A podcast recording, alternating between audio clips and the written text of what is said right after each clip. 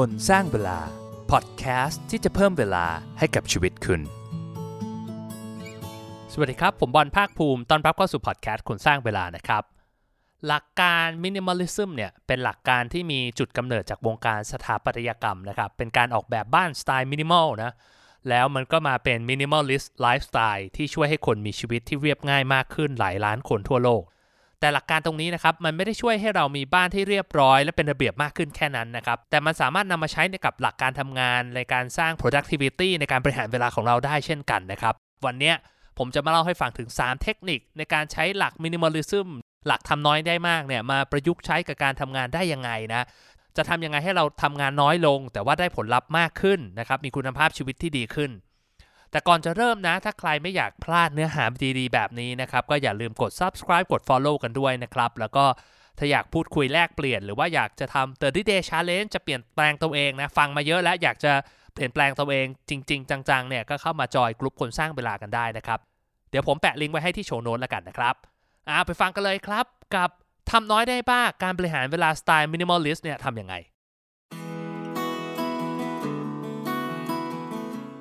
ก่อนอื่นเราต้องมาคุยกันเรื่องนิยามของ minimalism ก่อน คือบ้านสไตล์ minimal เนี่ยหลาย ๆ คนอาจจะรู้จักใช่ไหมว่าแบบเอ้ยแบบเรียบเรียบๆง่าย ๆ แต่ว่า minimalist เนี่ยมันไม่ใช่การที่แบบทิ้งของไปให้หมดบ้านเหลือแต่เตียงกับแปรงสีฟันนะครับ ไม่ใช่แบบนั้นนะ แต่ว่าเป็นการ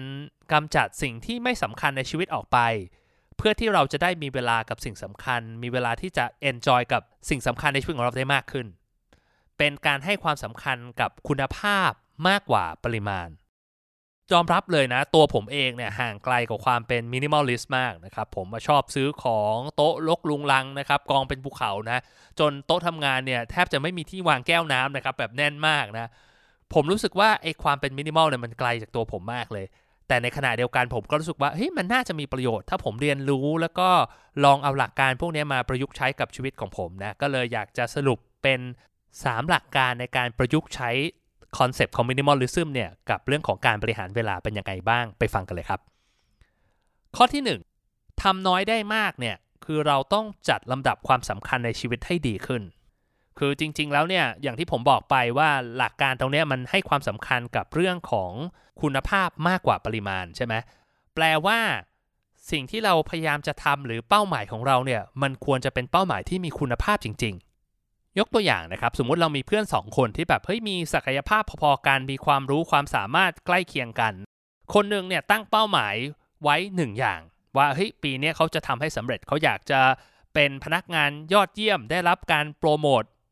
คนที่2เนี่ยตั้งเป้าหมาย 10 อย่างโอ้โหคืองานก็อยากจะทำนะ แต่ว่าก็อยากจะไปวิ่งมาราธอนด้วย อยากจะหาแฟนด้วย อยากจะเล่นเปียโน อยากจะฝึกกีตาร์อยากจะทำ YouTube คือ เรียกได้ว่า 2 คนเนี่ยมีศักยภาพเท่ากัน แต่คนหนึงอะโฟกัสกับสิ่งใดสิ่งหนึ่งกับอีกคนหนึงไม่ได้โฟกัส เพราะว่ามีเป้าหมาย 10 อย่าง ถามว่าคนไหนมีโอกาสสำเร็จมากกว่ากัน ผมเชื่อว่าร้อยทั้งร้อยก็ตอบได้ว่าเฮ้ยถ้าเขาตั้งใจพอๆกันนะ คนที่มีเป้าหมายอย่างเดียวเนี่ยยังไงยังไงก็มีโอกาสความสำเร็จมากกว่าถูกไหมครับแต่คำถามคือเฮ้ยมันมันจะดีเหรอคือแบบเฮ้ยเรามีศักยภาพมากมายทำไมเราตั้งเป้าหมาย น้อยจัง เฮ้ย มันดูถูกตัวเองเกินไปหรือเปล่านะครับ ผมคิดว่ามันก็ต้อง balance กันนะ ระหว่างทำมากเกินไป แต่ว่าไม่สำเร็จสักอย่าง กับทำน้อยเกินไป แต่ว่าไม่ได้ใช้ศักยภาพตัวเองได้เต็มที่นะ แต่สำหรับผมเองแล้วผมเชื่อว่าสำหรับคนส่วนมากนะ น่าจะออกไปทางว่าเฮ้ยตั้งเป้าหมายมากเกินไปมากกว่า เพราะว่าเรามักจะประเมินตัวเองสูงเกินไปนะครับว่าเฮ้ยเราจะทำโน่นทำนี่ให้สำเร็จ ลองย้อนกลับไปดูเป้าหมายที่เราเคยตั้งไว้ก็ได้ครับในปีที่ผ่านๆมาเนี่ยเป้าหมายที่เราตั้งไว้เนี่ยมันเป็นยังไง คือทำได้ตามแผนหรือเปล่า หรือว่าทำไม่สำเร็จ ถ้าสมมติว่าที่ผ่านมา 3 ปี 5 ปีเราตั้งเป้าไว้ 10 อย่างทำได้แค่ 2-3 อย่าง หรืออาจจะทำไม่ได้เลยนะครับ ต้องมาประเมินตัวเองแล้วเฮ้ยเป็นไปได้ไหมว่าเราอาจจะตั้งเป้าหมายมากเกินไป แล้วเราลองมาตั้งใหม่ให้มันมีจำนวนเป้าหมายที่น้อยลง เพื่อเพิ่มโอกาสความสำเร็จถูกไหมครับคือจริงๆอะเป้าหมาย 10 อย่างเนี่ยถ้าเรามาดูกันดีๆเนี่ยมันมีอันที่เราแบบอยากได้จริง ๆ อันที่แบบเฮ้ยมันเปลี่ยนชีวิตเราจริงๆอะ มันแค่2อสอันเท่านั้นเผลอๆแค่อันเดียวด้วยซ้ำคือถ้าเราเลือกไอสิ่งที่มันสำคัญที่สุดแล้วโฟกัสกับมันเนี่ยคุณภาพชีวิตของเราน่าจะดีขึ้น ซึ่งถ้ามองถึงขั้นตอนย่อยนะในการจัดลำดับความสำคัญนะครับโดยใช้หลักทำน้อยได้มากเนี่ยข้อแรกเนี่ยคือเราต้องตั้งเหมือนเป็น mission statement ของเราออกมาก่อน ข้อที่ 2 คือเราต้องเรียนรู้ที่จะปฏิเสธให้เป็นนะแล้วก็ข้อ3เนี่ยตั้ง priority ของในแต่ละวันให้สอดคล้องกับไอตัว mission statement หรือว่าเป้าหมายระยะไกลของเรา มาถึงขั้นตอนแรกเราจะทำยังไงให้เจอ mission statement หรือว่าเหมือนเป้าหมายใหญ่ของเรา ผมเพิ่งอ่านหนังสือเล่มหนึ่งของ Brian Tracy นะ ชื่อ Master Your Time Master Your Life Brian Tracy เนี่ยบอกว่าให้เราเริ่มต้นด้วยการตั้งเป้าหมายก่อนครับ เอากระดาษมาหนึ่งใบ แล้วก็เขียนเป้าหมาย 10 อย่างที่เราอยากจะทำให้มันสำเร็จภายใน 1 ปีนะครับภายใน 12 เดือนข้างหน้าเนี่ยอะไรคือเป้าหมายที่เราอยากจะทำให้สำเร็จ อันนี้คือเริ่มที่จำนวนไปก่อนทำให้ครบ 10 ข้อ แล้วพอเราได้ 10 ข้อมาเนี่ย เรากลับมาถามตัวเองครับว่า เฮ้ย ไอใน 10 ข้อเนี้ย ถ้าเราสามารถมีเวทมนต์วิเศษที่สามารถเสกให้มันกลายเป็นจริงได้ในวันรุ่งขึ้นเลยนะครับ เราอยากให้อะไรเป็นจริง เราอยากให้เราผอมลง อยากแบบ เฮ้ย มีเงินมากขึ้นหรืออะไรก็ตามนะครับ ขั้นตอนเหล่านี้นะครับ มันจะช่วยให้เราสามารถแยกแยะเป้าหมายที่มันส่งพลังจริง ๆ กับเป้าหมายทั่ว ๆ ไปได้นะ พอเราได้เป้าหมายตรงนี้มานะครับ ขั้นที่ 2 คือเราต้องรู้จักปฏิเสธให้เป็นครับ คือเวลาเรามีโปรเจกต์หรือเรามีแบบ passion เรามีไอเดียที่อยากจะทำโน่นทำนี่นะ ย้อนกลับมาดูไอ้ลิสต์สิข้อนี้นะครับ แล้วก็มาถามตัวเองว่าไอ้สิ่งที่เราอยากจะทำเนี่ยมันเป็นสิ่งที่เราต้องการจริง ๆ หรือเปล่า มันสำคัญมากกว่าไอ้เป้าหมายอันดับหนึ่งที่เราอยากจะทำให้มันสำเร็จในปีนี้หรือเปล่า ถ้ามันใช่เราอาจจะปรับ priority แก้ไข mission statement ของเราได้นะ แต่ผมเชื่อว่าโดยส่วนมากแล้วว่า ไอ้เป้าหมายเหล่านั้นนะมันอาจจะเป็นแค่ความอยากความรู้สึกเอ้ยสนุกอยากลองทำมากกว่า แต่อย่าให้ไอ้ความสนุกความอยากใช้เวลาไปกับเรื่องอื่นๆเนี่ยมันมาทำลายความฝันหรือมันมาทำลายเป้าหมายหลักของคุณนะพอมาถึงข้อ3เนี่ยก็คือเราต้องเอาไอ้ mission statement เนี่ยหรือว่าเป้าหมายของเราเนี่ยให้กลายเป็น daily action ให้กลายเป็นสิ่งที่เรากระทำในทุกๆวัน ตื่นเช้าขึ้นมานะ ต้องถามตัวเองเลยว่า เฮ้ย เรามีเป้าหมายอันเนี้ยเราจะทำยังไงให้เราเข้าใกล้เป้าหมายของมันได้มากขึ้น ตอนเย็นเราก็ต้องถามตัวเองสักทีหนึ่งว่าเฮ้ยวันเนี้ยเราเข้าใกล้เป้าหมายตรงนั้นมากขึ้นหรือเปล่า ถ้าไม่ใช่คืออะไรที่พอจะทำได้ก็ทำไปนะครับ หรือว่าถ้าอะไรที่ยังทำไม่ได้อย่างน้อยเราก็ต้องวางแผนโอเค วันนี้ไม่ได้พรุ่งนี้ต้องทำให้ได้นะครับ ไม่ว่ามันจะเป็นเรื่องเล็กหรือเรื่องน้อยแค่ไหนก็ตามนะ Brian Tracy บอกว่าเทคนิคตรงนี้มันจะช่วยสร้างโมเมนตัม คือเวลาทำเนี่ยเขาบอกว่าต้องทำ365 วันเลยนะ ไม่ใช่แบบทำวันธรรมดาแล้วเสาร์อาทิตย์เลิก แต่ว่าเราอาจจะเสาร์อาทิตย์มีเวลาน้อยเราอาจจะทำนิดเดียวพอ ยกตัวอย่างละกัน สมมุติเราบอกว่าเราอยากจะลดน้ำหนัก เราอยากจะหุ่นดีมีสุขภาพร่างกายที่แข็งแรง บอกว่าเนี่ยวันนี้เราน้ำหนัก 95 กิโล อีก 1 ปีเราจะหนัก 80 กิโลนะครับ นี่คือเป้าหมายของเรา สิ่งที่เราต้องทำคือเราต้องคิดเฮ้ยเราจะทำยังไงได้บ้างที่เราเข้าไปใกล้เป้าหมายของเราได้มากขึ้นไอ้วันนี้เราแบบทานสลัดเพิ่มขึ้นไหมเราจะลดน้ำตาลลดแป้งลงไหมหรือว่าเราจะออกกำลังกายเราหาความรู้เพิ่มเติม หรือเราหาวิธีในการที่จะเบิร์นแคลอรี่ให้มากขึ้น หรือกินให้น้อยลง ลองฝึกฟาสติ้งไหม คืออะไรก็ตามที่มันทำแล้วรู้สึกว่าเฮ้ยมันมี progress บางครั้งเราอาจจะใส่ effort ไป แต่ผลลัพธ์อาจจะยังไม่ตามมา ถูกไหมครับ อย่างน้อยที่สุดเนี่ยเราได้ลงแรงกายแรงใจไปแล้วนะเราก็รู้สึกว่าเฮ้ยเราได้พยายามแล้วอะเราจะรู้สึกภูมิใจกับตัวเอง และไอ้โมเมนตัมตรงนี้มันก็ช่วยให้เราประสบความสำเร็จได้เร็วขึ้นแล้วก็ง่ายขึ้นด้วยทิปส์อีกอย่างหนึ่งในการวางเป้าหมายในแต่ละวันนะครับ อันนี้มาจากทิมเฟอริสนะ เจ้าของหนังสือ 4 hour work week Tim Ferriss ก็บอกว่าเวลาเขาจด to do list เนี่ยเขาจะไม่จดลงในคอมพิวเตอร์หรือจดในมือถือนะครับ เพราะว่าไอ้ในเวลาจดในคอมพิวเตอร์เนี่ยมันจะแบบจดได้ไม่มีที่สิ้นสุดเลย เขาจะจดลงการ์ดใบเล็ก ๆ นะครับ ขนาดเท่ากับนามบัตร หมายถึงว่าสิ่งที่เขาจะทำในแต่ละวันเนี่ยจะทำอะไรบ้างนะเขาเองเนี่ยบอกว่า ไม่ว่าคุณจะมีเวลามากแค่ไหนนะ มันเป็นไปไม่ได้เลยที่คุณจะทำงานสำคัญสำคัญในวันหนึ่งเนี่ยมากกว่า 2 ชิ้น ในการ์ดใบนี้เขาก็จะเขียนเหมือนสิ่งที่เขาอยากจะทำให้สำเร็จในวันนั้นนะสองอย่างนะแล้วเขาจะพกการ์ดใบนี้ติดตัวไปตลอดเวลานะครับสำหรับผมผมรู้สึกว่าสัก 3 อันเนี่ย maximum แล้วที่เราสามารถที่จะโฟกัสแล้วก็จัดการกับมันได้ ทุกๆวันเนี่ยผมก็จะถามตัวเองว่าเฮ้ยอะไรมันคือ 3 สิ่งที่ถ้าผมทำสำเร็จแล้ว ผมจะรู้สึกว่าผม success ผมเข้าไปใกล้เป้าหมายของผมได้มากขึ้น แล้วก็พยายามที่จะโฟกัสจดจ่อกับสิ่งนั้นนะครับแน่นอนในทางปฏิบัติมันก็จะมีเรื่องรบกวน มีโทรศัพท์เข้ามา มีงานกระจุกกระจิกให้ต้องทำนะครับ แต่ว่าถ้าตราบใดที่เรายังโฟกัส แล้วก็นึกถึงไอ้เป้าหมายตรงนั้นตลอดนะ มันก็จะช่วยให้เรากลับ on track แล้วก็มีโอกาสทำงานนั้นให้สำเร็จได้มากขึ้น มาถึงหลักข้อที่2นะว่าจะใช้ minimalism เนี่ยมากับการบริหารเวลาได้ยังไงนะก็คือว่าทำระบบ to do list เนี่ยให้เรียบง่ายที่สุดเท่าที่จะเป็นไปได้เออจริง ๆ เราพูดถึง to do list ไว้หน่อยหนึ่งแล้วเนาะคือจริง ๆ แล้วเนี่ยหลักการมันคือว่าเราก็ควรจะใช้เวลาในการทำงานใน to do list มากกว่าเอามาจด to do list คือไม่ใช่แบบอย่างผมเองเนี่ยบางทีก็มีโลกเหมือนกับ ฝรั่งเขาเรียกว่า productivity porn นะครับ คือเป็นหนังโป๊ในเรื่องของ productivity คือเรารู้สึกว่าเราจะแบบ โอ้ยเนี่ยเราต้องทำระบบ to do list แบบนี้นะ โอ้โห เดี๋ยวเอาลงแอปใหม่อะเราจะมีวิธีจัดการอาจจะแบ่งงานที่ต้องทำเป็นประเภทเอางานลงทุนงานคอนเทนต์อะวันนี้มี deadline ตรงไหน คือจัดระบบของมันอะใช้เวลากับการเขียน to do list จนไม่มีเวลามาทำงานที่มันอยู่ใน to do list ส่วนหนึ่งก็ต้องยอมรับนะ เพราะว่าสมัยนี้มันมีเขาเรียกว่ารูปแบบในการจัดการเรื่อง productivity เยอะมาก มีตั้งแต่แบบสมุดจดใช่ไหมที่เป็น bullet journal เป็นหลายๆ แบบนะ รวมถึงแบบในแอปพลิเคชัน ซึ่งหลากหลายมากแอป to do list เนี่ยมีเยอะ ผมว่ามีเป็นพันพันหมื่นหมื่นอัน เยอะแยะมากมายที่เราเลือกใช้นะครับ มันก็จะสับสน เอ๊จะใช้อันไหนดี มีอยู่หลายระบบนะครับคำแนะนำก็คือว่าเลือกอันเดียวก็พอนะ ไม่ว่าจะเป็นแอปพลิเคชัน เป็นสมุดจด หรือว่าจะเป็นแบบโพสต์อิทหรือว่าจดลงเศษกระดาษหรือสมุดอะไรก็ตามนะครับ ถามตัวเองบ่อยๆนะ ว่าเราใช้เวลาในการทำ to do list มากกว่าเวลาในการทำงานใน to do list หรือเปล่านะ แล้วเรารู้สึกว่าแบบมันง่ายไหม หรือรู้สึกว่าเฮ้ยมันเป็นงานมันเป็นภาระ ถ้ารู้สึกว่ามันยังเป็นภาระในการที่ต้องจัดการกับ to do list เราก็ควรจะหาวิธีในการที่จะทำให้มันง่ายขึ้นนะครับ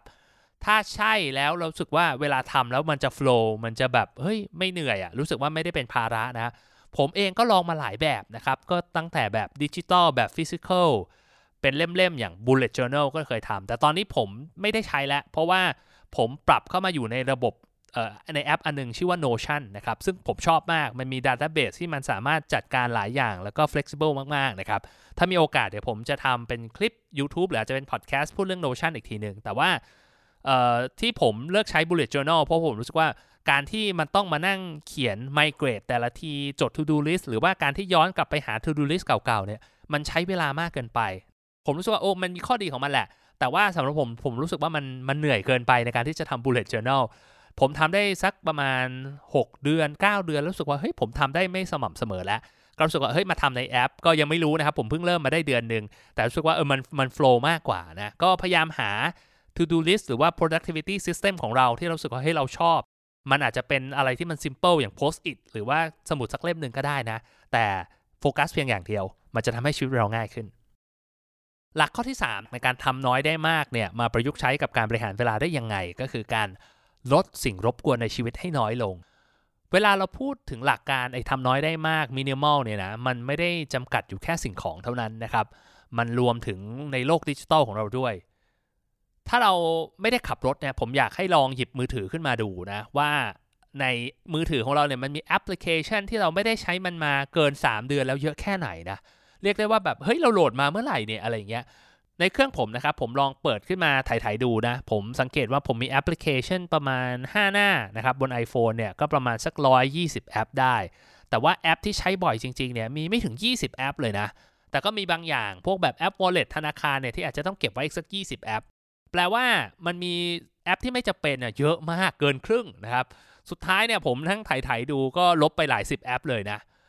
คือถ้าเราไม่ได้อยากลบนะรู้สึกว่าเฮ้ยอันนี้มันอาจจำเป็นต้องใช้เราขี้เกียจมานั่งโหลดใหม่ หรือมันอาจจะเป็นแอปที่ใหญ่ใช้เวลาโหลดนานอะไรเงี้ยอย่างน้อยเนี่ยคือเราควรจะตั้งให้มันไม่ส่ง notification มาเตือนเรา มันจะได้ไม่เป็นการรบกวนเวลาทำงานนะครับ บางทีเนี่ยผมโหลดแอปพลิเคชันในการช้อปปิ้งหรือว่าแอปพลิเคชันเรื่อง